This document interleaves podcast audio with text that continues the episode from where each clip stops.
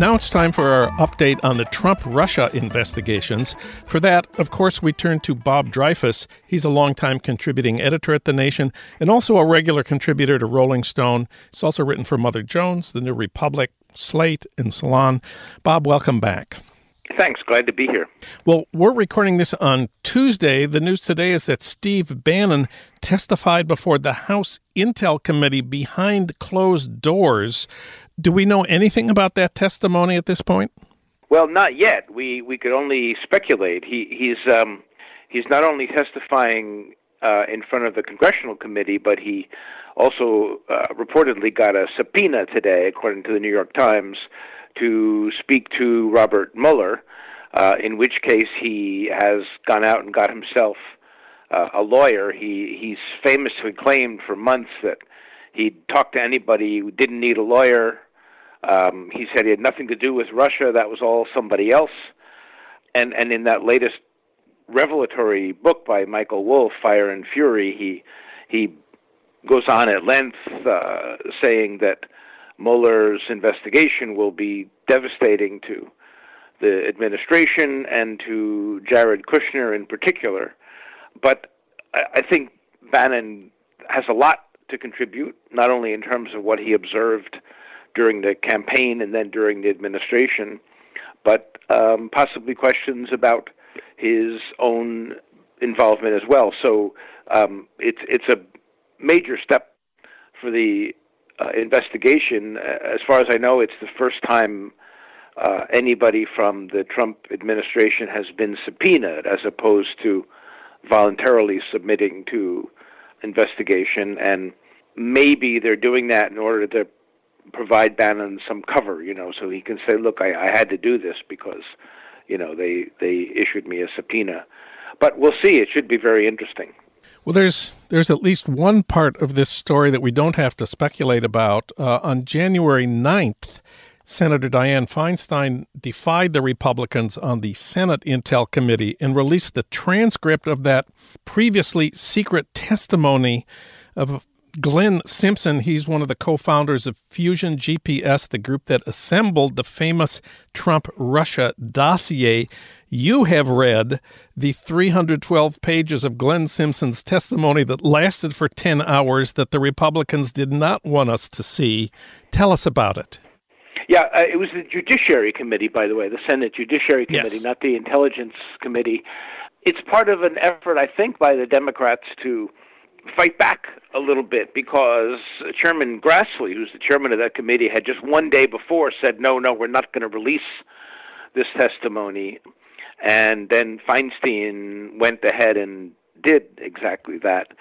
You may recall that that Glenn Simpson himself, the founder of Fusion GPS, had asked for the testimony to be released. He wanted it to get out there so people could get a sense of you know what went into putting that together and why it shouldn't just be routinely dismissed or, or condemned.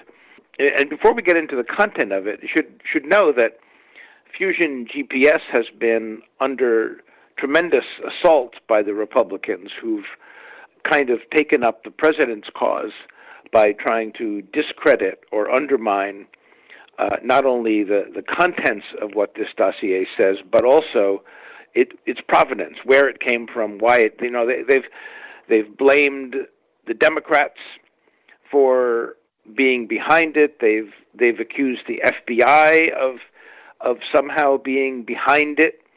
Uh, they've there've been both political attacks and and uh, legal attacks. Um, two senators, Chuck Grassley and Lindsey Graham, even filed a, a criminal referral to the Justice Department asking that Steele be prosecuted for for lying. So so there this has become a, a political football, and that's why Simpson, the founder of, of the company, wanted this to be to be released.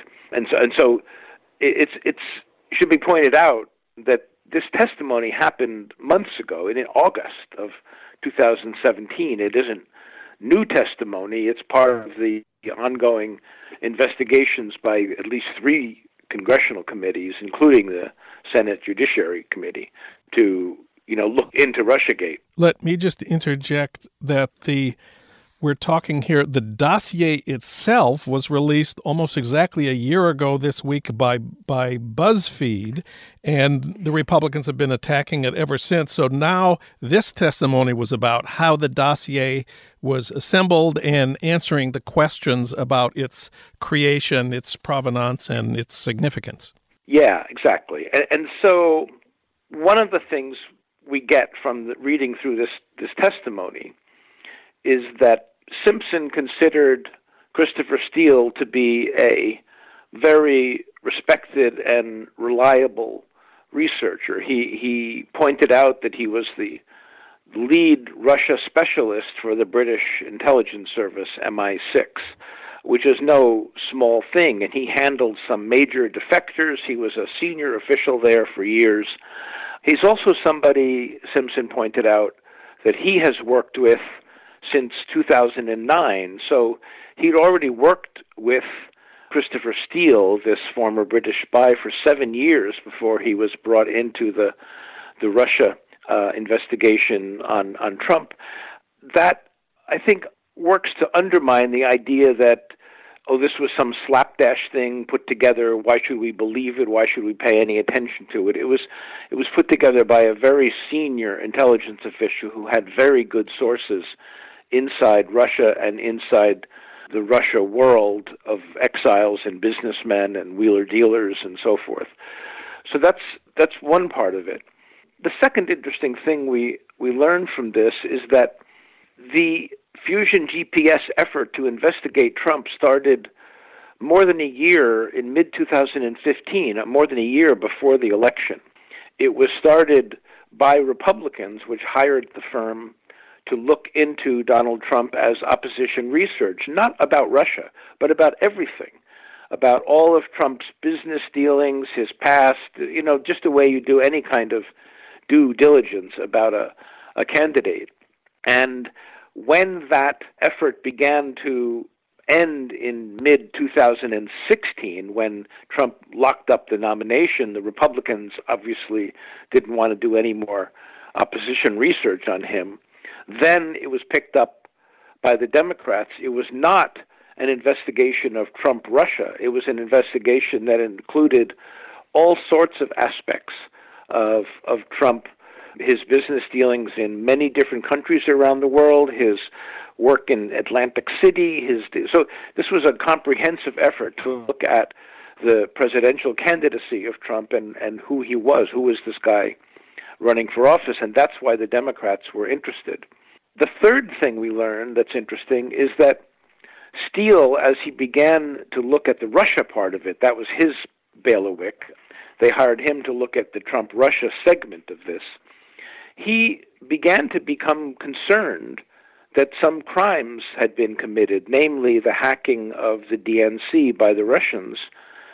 And his information was that there may have been contacts between various Trump officials and various Russians that may have encouraged or cooperated or somehow supported this Russian effort.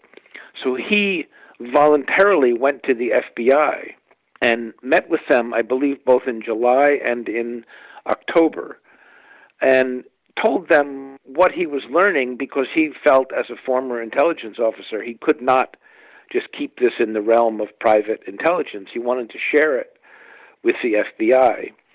And what he learned is that the FBI was already hearing these things. So the charge from the Republicans that the FBI started its investigation of Trump Russia because of the dossier is just wrong. They had already been looking at it.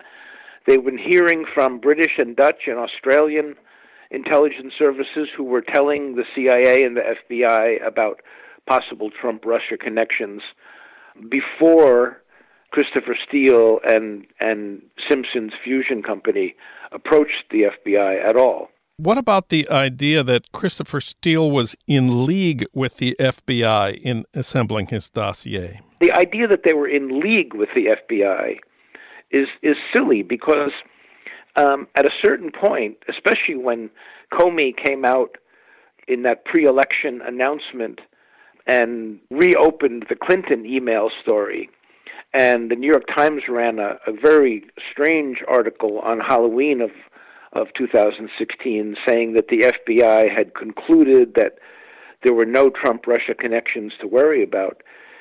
Steele started worrying that the FBI was playing for the other side, that they were cooperating with Trump. Why else would Comey be coming out with this stuff? So he said, We better stop talking to the FBI. We're, they were worried that they were then, you know, essentially giving Trump information to the Trump people. Mm. And they cut off connections with the FBI. Why is that important? Because it means that they weren't in the FBI's pocket. They weren't working on behalf of the FBI. They clearly were not being paid by the FBI. That was a, a Republican charge that Simpson denied, and I'm sure you know the, the the records will support that. This was an independent effort, not an FBI scheme to undermine Trump. There was no deep state conspiracy here. Some of the eye popping revelations in the Trump Russia dossier, the subject of Bob Dreyfuss's latest report in The Nation magazine. Bob, thanks so much. It's always great to have you on the show. Thanks. My pleasure, Jon. You've been listening to Start Making Sense, the weekly podcast of The Nation magazine. You can hear more interviews like this one at thenation.com, and you can subscribe to Start Making Sense at iTunes Podcasts, Pocket Casts, Stitcher, or wherever you get your podcasts. I'm Jon Wiener. Thanks for listening.